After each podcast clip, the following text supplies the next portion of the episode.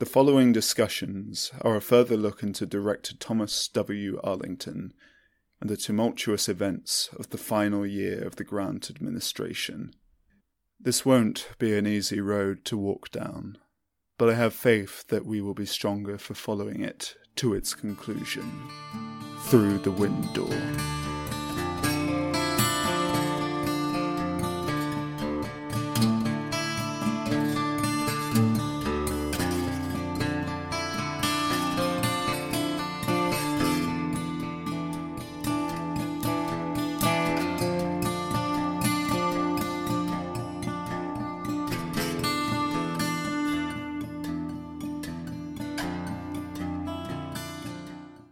As a side detail, something I remember Alex talking about in one place or another was way back in the day, back when a lot of these stories were going to be all part of one big sprawling epic that ended up being a lot of the individual stories of phase one plus Steamheart.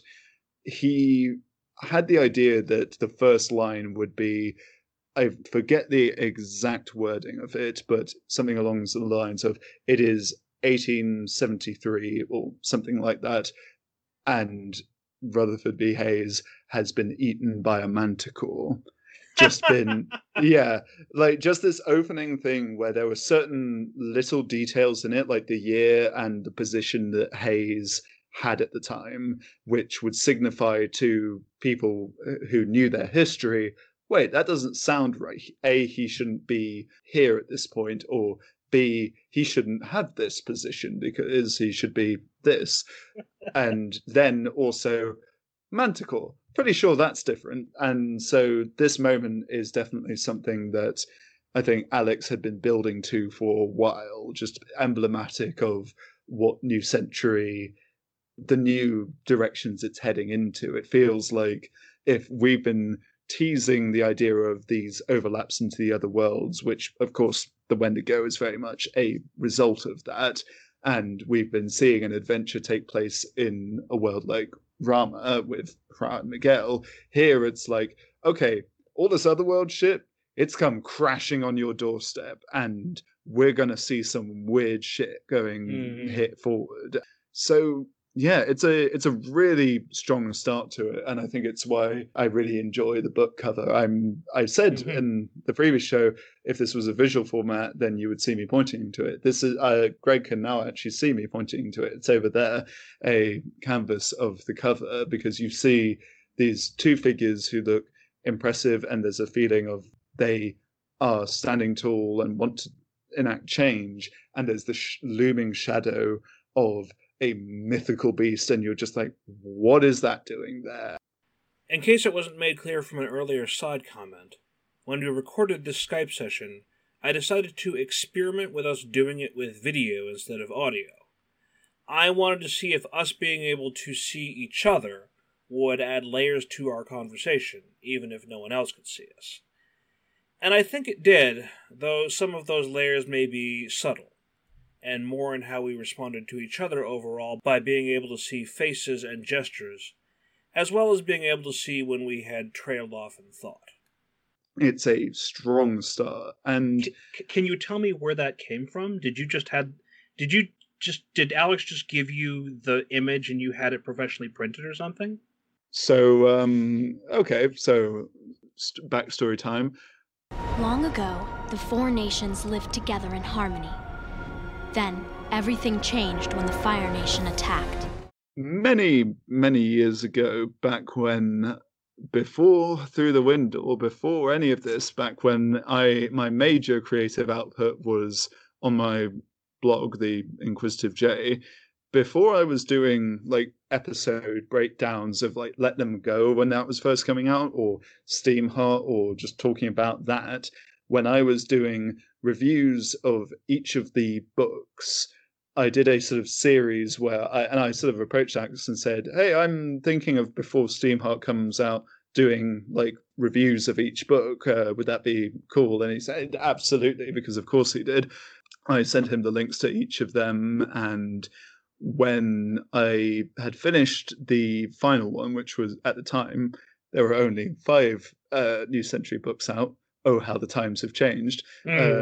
um, he asked for my address, and then lo and behold, I had Arlington on the wall because I had mentioned at the time that Arlington was my favorite because Alex is far too kind a man and he should stop. He's lovely. yeah, that that um that sounds like a very Alex thing to do. Then, um, Yes. Uh, the only re- the only reason I bring it up is because I used to work in a full on print shop and Mm. would have had access to a large format printer that could have rendered one of these designs on matte paper or glossy paper or canvas, like you said, and could have just like used some resources and hung it up on my wall back in the day. I have Mm. not had access to that level of technology or printing croissants in a very long time Mm. and I'm not as sure if I'd be able to get away with it anyway because the place that I worked for didn't really keep track of waste all that much. Oh, yeah? Um, and another place might uh, be like, okay, so we used a bunch of paper here. Can you account for that and everything like that? But yeah, so hmm, that's a nice decoration to have. Uh, It's- appreciate that. Yeah, it's uh, been a regular fixture of my home in the, I think, several flats that I've been living in since then. But anyway, back to Arlington, the story, and not Arlington, the kick ass canvas decoration. um, so, this section with the Manticore, Annie's narration in this section evokes readiness, as we discussed before. She's in her element. She Mhm. Has been assessing everything. But the Manticore is something that neither the characters within the story or the reader could ever be ready for. We all have a workable understanding at this point of how a Wendigo will act. It's not definitive, but it is workable Mhm. uh, you know, we know how it can be contained and should they suddenly come into this situation. But they're also readying themselves for human threats who could Mhm. specifically target Hayes. You know, we see Annie potentially successfully diffuse one of those. So you get this feeling that of all the threats that you could know about, you know, we're covered. But an unknown monster, which is unlike the Wendigo, who had specific goals like a human assassin might, that's a recipe we didn't know was on the menu. And it sets off a specific tone for the rest of the book. Mm-hmm. Going going back to your earlier comment of what was originally going to be the first line for this book, or alternately the first line for the section of whatever New Century was going to be, the first line of a book is often the most important because Mhm. that's the first hook. As my father might say, you never get a second chance to make a first impression. And so the first Mm. line of the book is the very first opportunity to make a first impression to hook the reader in. Uh, and there are some books that do this very well. Um, Mm. One of my favorites. I have different opinions on the author now as opposed to back when I was a huge fan of his, but I will never forget a specific opening line from one of Jim Butcher's uh, Dresden Files books that is emblematic of one of those lines that just immediately draws you in, which is the building was on fire and it wasn't my fault. That's good. That's So- very good. So the feeling of it's 1883 and Vice President Rutherford B. Hayes has just been eaten by a manticore is one of those lines that would have Hmm. worked really well if that was in fact the first line of the book.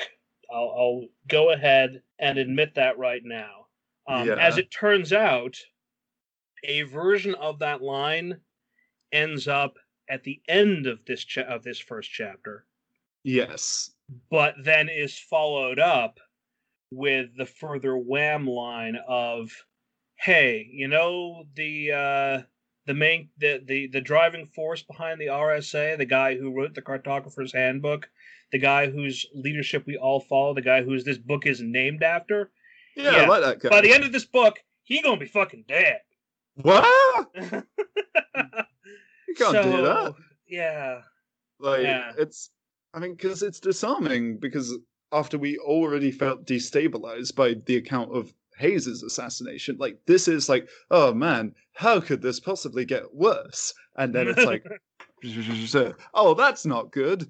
Like, oh, you sweet summer child. Yeah, like we were told that Hayes's death must not happen, and then it does. If Hayes, a man who was seemingly necessary despite not being the most inspiring of men, was someone we apparently couldn't afford to lose, what about Arlington? Mm. By reputation, we can see how important he is to this new government, but as readers, Arlington might just be the first voice we've heard in New Century. Like, if we started with Cartographer's Handbook, mm. which those listening at the time would have, you know, more than that, as the editor and guiding voice of cartographers, a proclamation of what New Century aspires to be, the idea of losing Thomas so soon in the story of New Century makes us deeply uncertain. Mm. We were mm. mm. already put in the headspace of a nation of people mourning the lives that they thought they would have lived are we now going to have to reevaluate what the trajectory of New Century will be? Yeah. So that's our starting point. That's the starting which, which is why the stuff that comes next I think is very important as you as you mentioned in your response to my notes chapter 2 immediately takes us back in time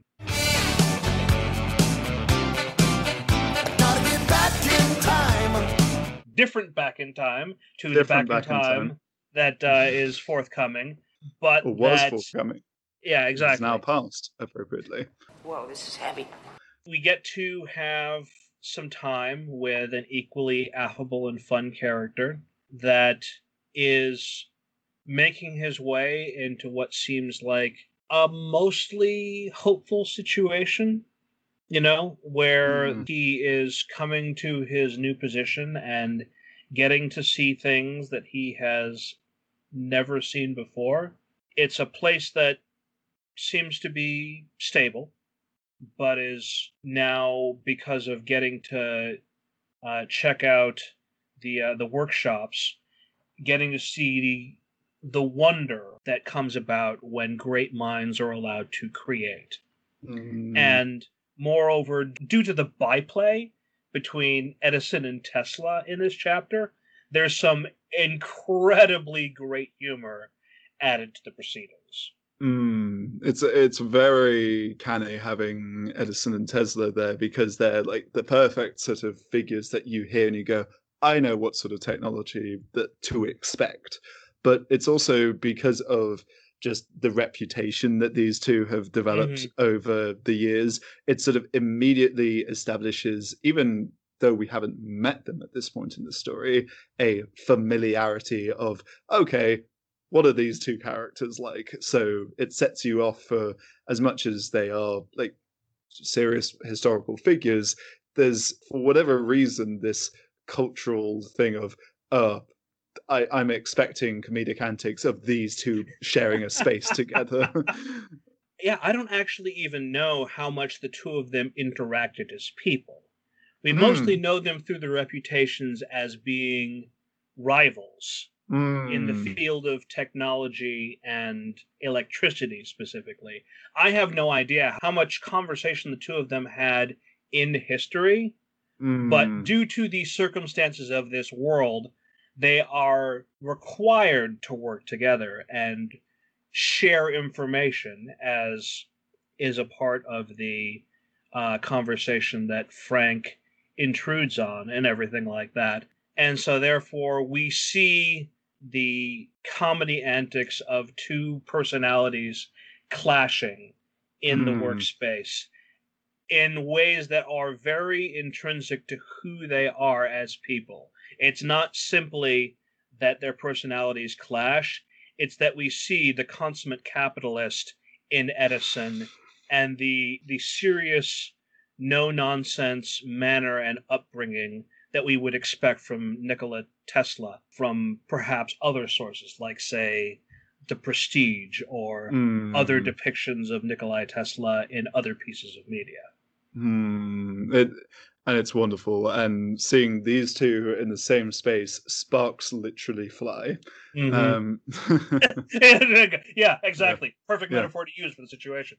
yeah, like you uh, mentioned earlier, this is very necessary and appreciated. Not only because we need a bit of peace after like the explosive opening prologue, but because we haven't actually had a chance to see what an established city in this world looks like. hmm How have the people and their day to day tools developed?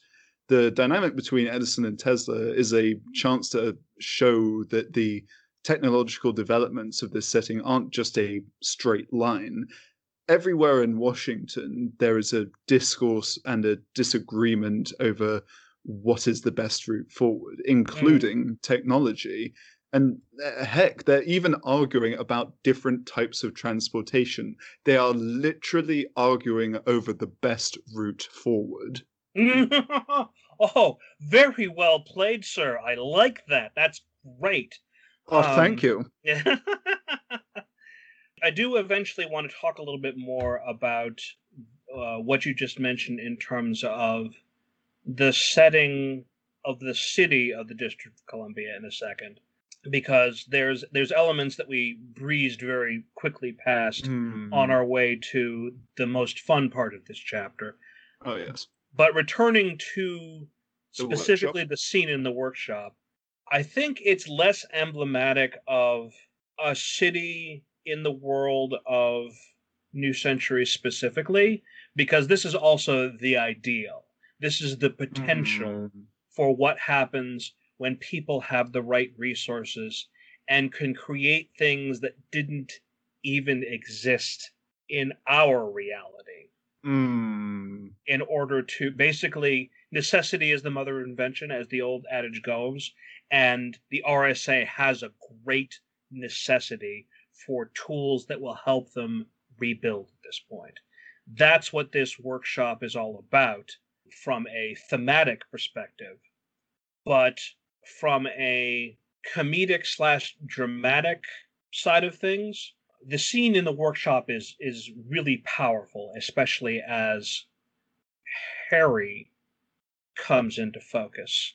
And there's a reason why a good portion of this chapter was one of the things that alex chose to share with people back in the day when he was promoting arlington at, at the end of school of movies episodes and such like.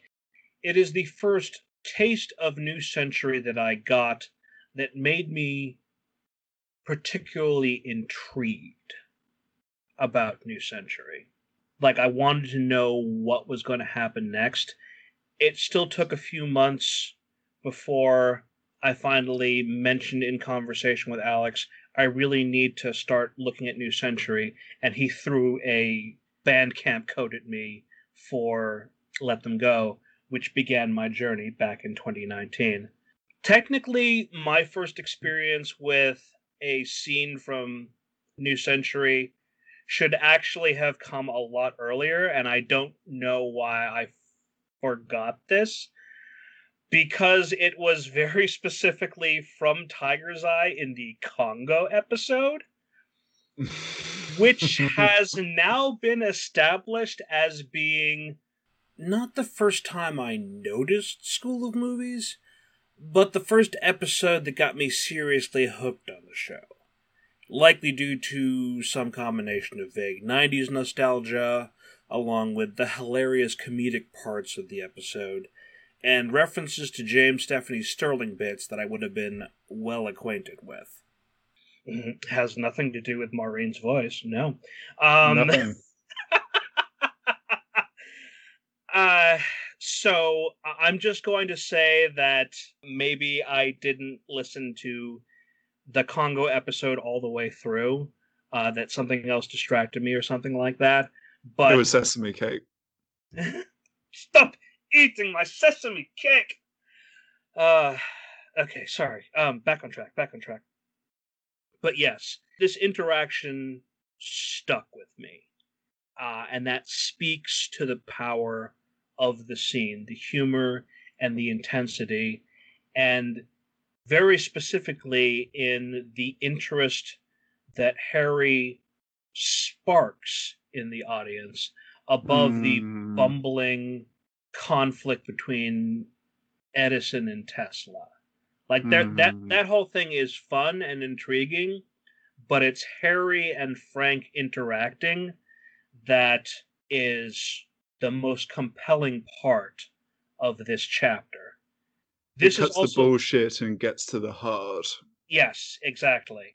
Tesla and Edison are actual historical characters, and this young black woman is smarter than both of them. Mm-hmm. Like, and this was written before Black Panther, mm-hmm. which did something similar in its eventual characterization down the line in the MCU, the two smartest people as far as science and technology are concerned are Tony Stark and Bruce Banner.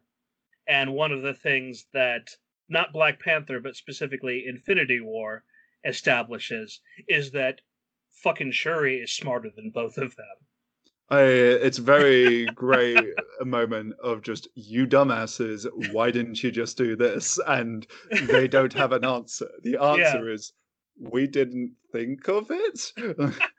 but something that like a lot of people forget is that it's not just them. It's also like you see Vision on like the table, and he just sort of looks and he's like, hmm, like like he didn't think of it either. and like he's Vision, he's a supercomputer. he was literally created by the Mind Stone, one of the founding artifacts of the MCU why the hell didn't he think of that? Yeah, exactly. Yeah, no, it's just a. Although why didn't you do this? also, I, I mean, it, it's it's interesting that you that you had that interpretation of it because, I, and I do think it's valid to a degree, but I also think part of that look was just sort of glancing over at Bruce and going, "Yeah, why didn't you think of that?" like putting the accusation on him rather than admitting, "Oh, I didn't think of it either." Uh, yeah. So, uh, I mean, it's not like he would have been in a position to consult on his own creation either. So, you know, mm. what can mm. you do? But to bring but, us yeah, back to Harry. To bring us back to Harry, that scene is already great, especially if you listen to the audio drama and you hear some of the um, diegetic sounds that Alex decides to incorporate, particularly oh, yeah. the sound that Steamheart makes on starting up, which mm-hmm. has been established now. I confirm this. Uh, it's a mix of sounds, but one of the key elements is a sound that was lifted directly from Ghostbusters in terms of like the proton pack turning on. Mm-hmm. That's a sound that's very recognizable to the right kind of people. And so therefore it, it kind of like makes our, our, our, nerd senses just sort of tingle in glee to yeah. hear something like that. And because that's... it simultaneously evokes both like new experimental technology brimming mm. with power, but also a comforting nostalgic dose of cinematic fun and adventure to those who recognize it. Mm-hmm. And the sound the sounds involved are also storytelling elements in their own right. Steelborn sounds powerful, and mm. Spearhead sounds speedy, but also kind of a little bit dangerous, which is sort of ties in a bit to where Edison actually shocks himself. It does that just through different cadences of electrical type sound effects. Mm-hmm. Steamheart sounds different on top of that. Yeah. It sounds like something that the others do not mm. control. It has all of the power of the others, but focused. Yeah. It feels practical in the sense that while, you know, Tesla's is positioned as the one that's practical over Edison's, which is just pure form, mm-hmm. uh, it nevertheless has issues that mean that, like, you are actually, like, okay, this works, but it's not really, you know, something that's going to help right now. I mean, your mileage may vary on whether it's going to be helpful or not. I don't want to spoil, after all. Both of the other craft are more limited in various ways, but at least Tesla's is more self sufficient than Edison's, which requires an entire infrastructure to make practical. I think that Harry's is something that is like, no, this like actually works for what we need it to and can go. It's the difference between something that is like good conceptually and something that is there and fully formed. Mm, mm, mm. And here is where I actually go down to your notes and realize that you had that same information. Um, that uh, that that Steamheart was based around the Ghostbusters proton pack sound, uh, and I like your your your ending conclusion here. It's an empowering sound. That's it. Highly agreed. Yes. Mm-hmm. So we've got all of that. We've got the humor of Edison and Tesla bickering. We've got the compelling nature of Harry's persona and mind and interaction with Frank, which we really, really like. I, I believe you've mentioned, I believe that we've mentioned earlier at this point that the conversation between Frank and Harry in Arlington. It came up in Nightfall, as I recall. Yes. Is, is very emblematic of why we like Frank as a character. And so, therefore, it's difficult when things change down the line. Uh, and I can't get into those changes because No. Nightfall was Nightfall, and that's the future. This is where we're focusing on the retrospect. The, But- the future was in the past. We're talking about the present, which is also the past. yeah, yeah.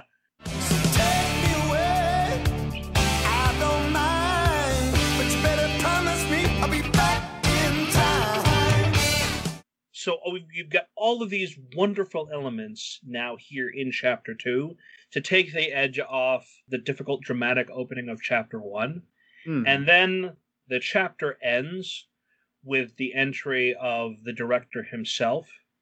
And this part was not in the piece that was put in the School of Movies episode that I listened to.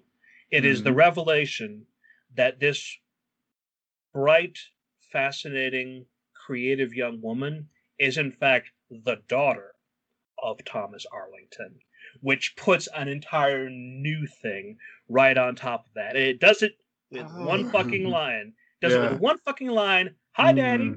Mm. Yeah, and you're just like, oh, and it's like it's surprising and it's delightful. Mhm. And sidebar, as time goes on, I'm noticing that Alex is doing this more and more. You know the bit in Panther Soul I'm talking about, and just from the first chapter of Back in Time, that was also just like, wait, what?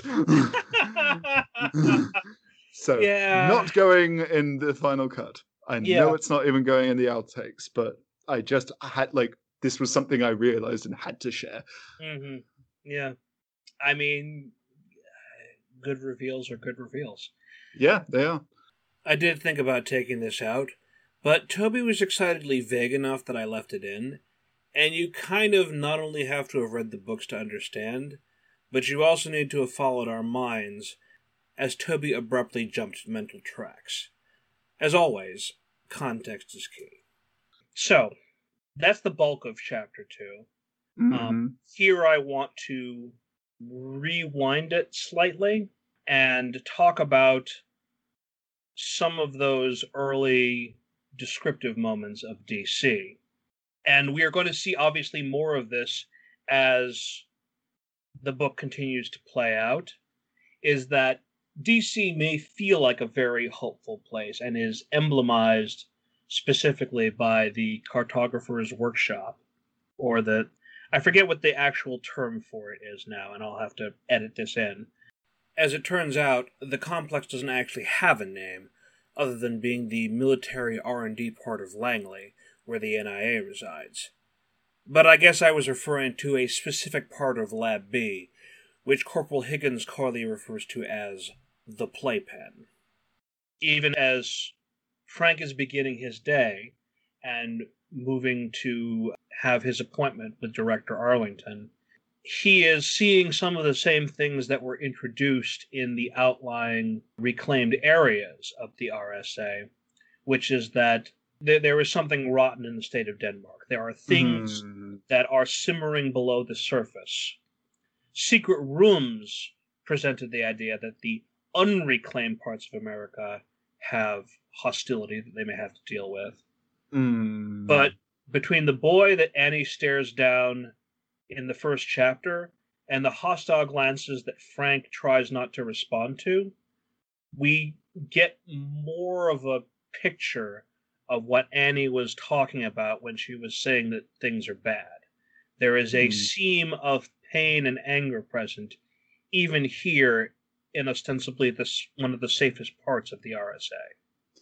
Yes, it's as if we've been seeing the efforts for people to come together up to this point in New Century, but now Arlington is the story that emerges once those people are brought together or the dust has settled after disaster, and the question now becomes how we do or don't work together, how we treat one another, all of that comes into being. This is the turning point do we unify or is there too much disunity for that? Yeah. That sound there was basically me hitting the table as Toby's words struck a chord in my head. I don't want to get off on a rant, as that doesn't feel like particularly helpful. But as we will go on to talk about, this book was written after the Ferguson assaults of 2015, during the growing turmoil of 2016, and was already conceived with a lot of 20th century racial history in mind. It hurts how relevant these things still are, and how it feels like as much progress as we have made, sometimes there's seems like there's no progress at all. I use the quote from John Baptiste Alphonse Karr The Bloody Time after reading it in the pages of X Men 200. But here instead, I'll refer to a different quote that I learned thanks to The West Wing. But it was your own great Irish master, Eugene O'Neill, who said there is no present or future, only the past, happening over and over again. Now, That's where that question begins. Mm-hmm. and will continue to resonate throughout much of this book and beyond from there. But as mentioned, this is only the beginning, so let's move on to chapter three. Let's let's put a pin in that. I'm sure it won't take too much time to resolve. yeah, It's too Uh, real. too real. we Um, mentioned that we were uh, anxious about starting this one. yeah, exactly. Too real in terms of this book, and uh, uh, too real in terms of reality. Moving on. Moving on. Toby tugging his collar here. yeah. Uh, see, So uh, see, in this format, I get to do a lot more of my visual gags. yes, exactly. So that's part of the reason why I thought that us having visual at least would work very well for this new phase, quote unquote mm-hmm. phase. This new phase of through the window, not the new phase of new century, because that, that that's a completely different kind of phase. Yeah. As you do, we start this new phase halfway through an ongoing season Yeah. because we're good at planning like that. Look, you know, we're we're over a year into it at this point. There have been a number of changes in terms of length of episodes, in terms of what I include in the show notes, the layout of all of that.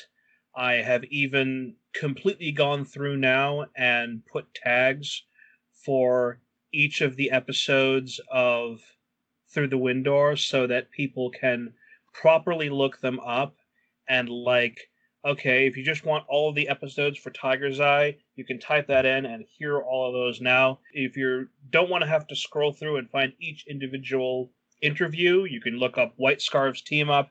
And if you hmm. just want to hear our thoughts on the new books, that has its own tag now as well. Because we've got so many episodes at this point that takes up multiple pages.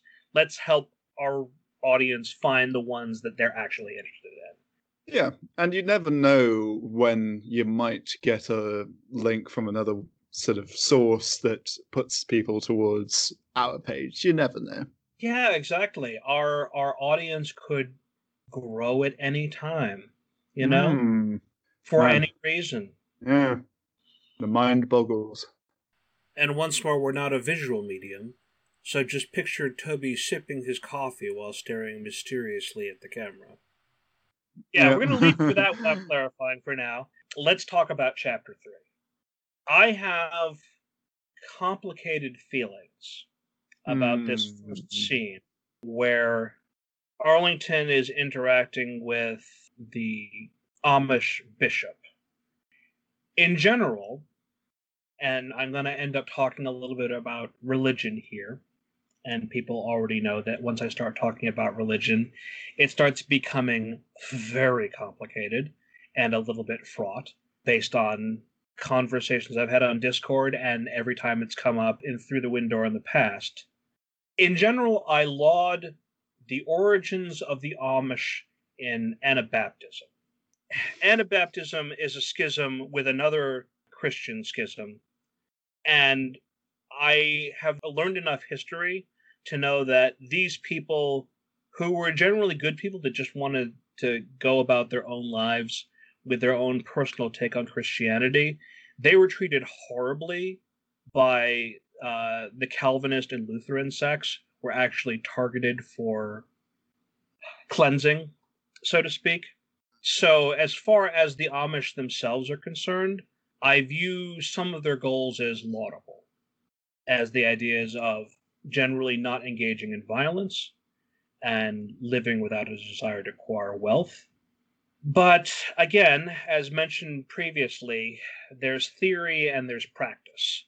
And in practice, not just in terms of the complications it results with regards to the RSA, as well as their focus on piety and God above reason, pushing my buttons, just as they push Arlington's buttons. There's something present in the written text that can only be implied in the audio drama in regards to Arlington's thoughts regarding Bishop Miller's intransigence. We have to hear it in Alex's performance of Thomas Arlington in the audio drama, but in the book itself, what is written is this ludicrous defacement of logic was the final straw for me. My temper flared, and I held it back through gritted teeth. I myself have very little patience for people who laud God over logic and science. It just happens differently for me in our modern world with very different subsections of Christianity, subsections that don't actually exist yet in New Century. Mm. What you're talking about here certainly seems to be a case of the underlying philosophy having some commendable goals and teachings, but the idea of placing so much trust in God that it leads to a complacency that some things are just the will of God, which Mhm. complicates our ability to be patient with this way of thinking and interacting with the wider world. The idea that things are actually, you know, actionable in a way that can help things. And if you only had like a broader idea of just, you know, what constitutes God's work, then you could very well see that all of these are things that could very well be the will of God. It should not be a case of using that or interpreting that to justify complacency and inaction when action could actually very well bring about positive change. I swear that it's not intentional, but there is an amusing synchronicity behind the fact that while both recording and editing our Arlington conversations, as well as the handbook a little, specific scenes or elements from the West Wing have come to mind again and again.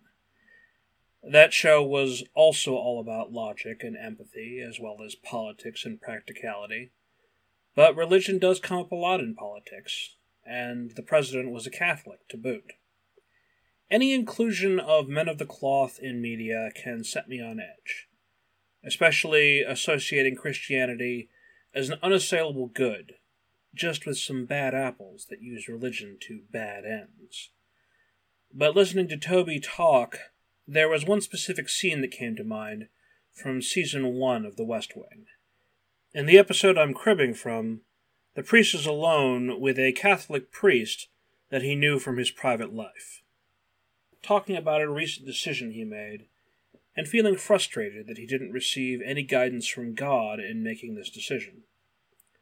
Over the course of the episode, mind, many people of many different faiths weighed in on this decision to either the president or his advisors. And with that in mind, the priest says this You remind me of the man that lived by the river. He heard a radio report that the river was going to rush up and flood the town, and that all the residents should evacuate their homes. But the man said, I'm religious. I pray. God loves me. God will save me. The waters rose up. A guy in a rowboat came along and he shouted, Hey, hey, you, you in there. The town is flooding. Let me take you to safety. But the man shouted back, I'm religious. I pray. God loves me. God will save me. A helicopter was hovering overhead. And a guy with a megaphone shouted, Hey, you, you down there. The town is flooding. Let me drop this ladder and I'll take you to safety. But the man shouted back that he was religious, that he prayed, that God loved him, and that God would take him to safety. Well,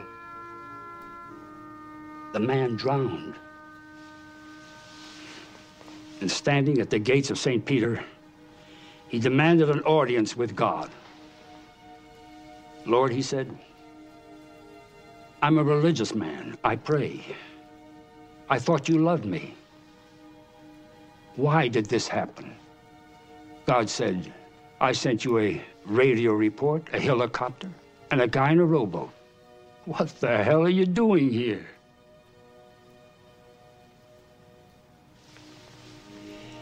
He sent you a priest, a rabbi, and a Quaker, Mr. President, not to mention his son, Jesus Christ.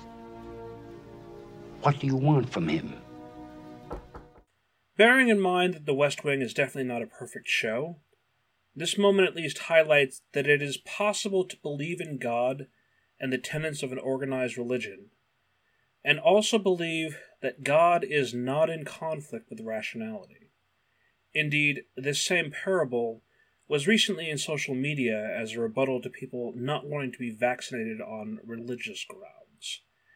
In this case, the three methods of help supposedly sent by God were the three vaccines at the time: Moderna, Pfizer, and Johnson & Johnson. So when people use religion as a cudgel to explain things in self-serving ways, it is inordinately frustrating because it seems clear that it doesn't have to be this way. I have minimal knowledge of the current dispositions of the Amish to wider social and cultural issues or their track record in recent years. So I shall try not to make assumptions in place of thoroughly researched conclusions for my own part. As far as the place this demographic has in the story in Mm. Arlington, it feels fitting that Thomas is confronted with parts of America that are not violently opposed to him and his plans for America, but they are nevertheless dragging their feet. This is the kind of conflict that requires decisive resolution for Thomas, and it appears to be not only what the rest of the story will deal with, but what Thomas deals with on a daily basis. And it's only going to get harder from here. Yeah, it's a different version of the conflict that happened in secret rooms where good people decided to go their own way under the banner of Mary Sampson because they didn't feel that they could trust Thomas or the RSA, even Mm. though we still like Mary Sampson better than we do fucking Caleb Buck, the man who agreed to work with the RSA Mm. this conflict ends with Bishop Miller and the Amish being willing to rejoin the RSA, but you know, uh, I have uh, one, a a couple of quid pro quos, you know, as the genie might say, and and not to get too far off topic into the real world here, but when I was revisiting this moment of Arlington and therefore went on to do a little bit of research into what the Amish are like in 2020, 2021. I had a chance to learn more about what the Amish were like historically and how that how they interact with the modern world now having done a modicum of research and seeing their interaction with the modern world as regards their stance regarding child labor, as regarding modern medicine, and the effects of being a closed community with regards to breeding and their opinions of non Amish. Look, I'll, I, I'm going to avoid mocking them in general, but that's not the same as approval. And as it turns out, the one laudable thing that is attributed to them in the past couple of years, protesting in favor of Black Lives Matter, was apparently a misnomer because that was not the actions of the Amish. It was an act by a non Anabaptist church. So the, it got reported wrong. So the Amish don't even necessarily have that to their credit in terms of the modern conversation. Hmm. Uh, and we're we're going to good put for that. Good for that uh, church, whoever they were. Yeah, uh, I'm going to put links in the show notes that specifically follow up with um, my resources in that regard, so that you'll know where I'm coming from about that. Yes, citation requested. I, I've got the citation. I've got the receipts right here for you, as, as the kids say. Uh, so, do you have anything? I well, I, I suspect I know what the answer is, but do you have anything more to say about that particular topic before we move on?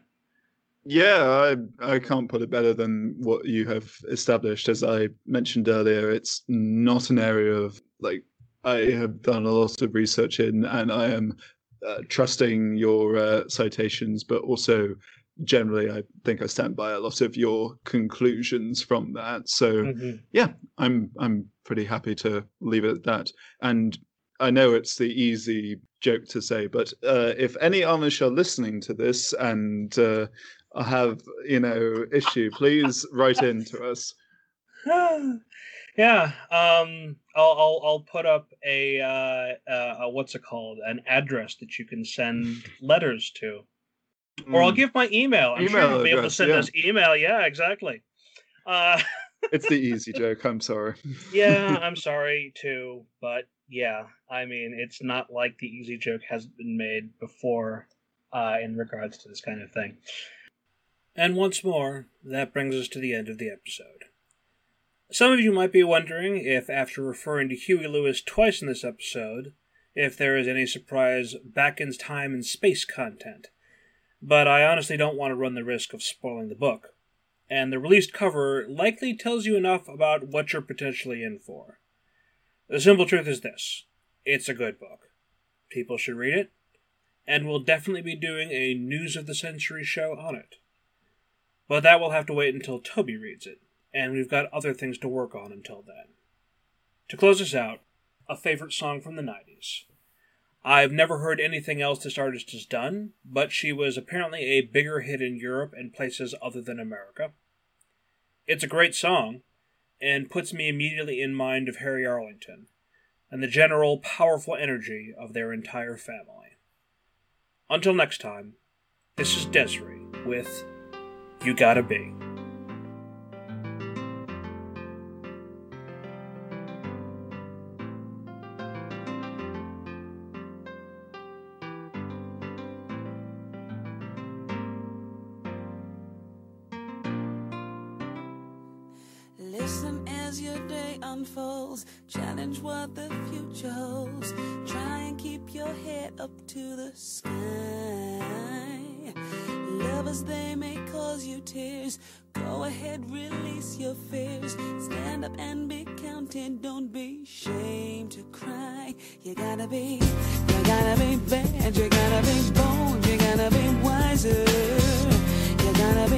hard. You gotta be tough. You gotta be stronger. You gotta be cool. You gotta be calm. You gotta stay together. All I know, all I know, love will save the day. Harold, what your mother said. in the books you'll find.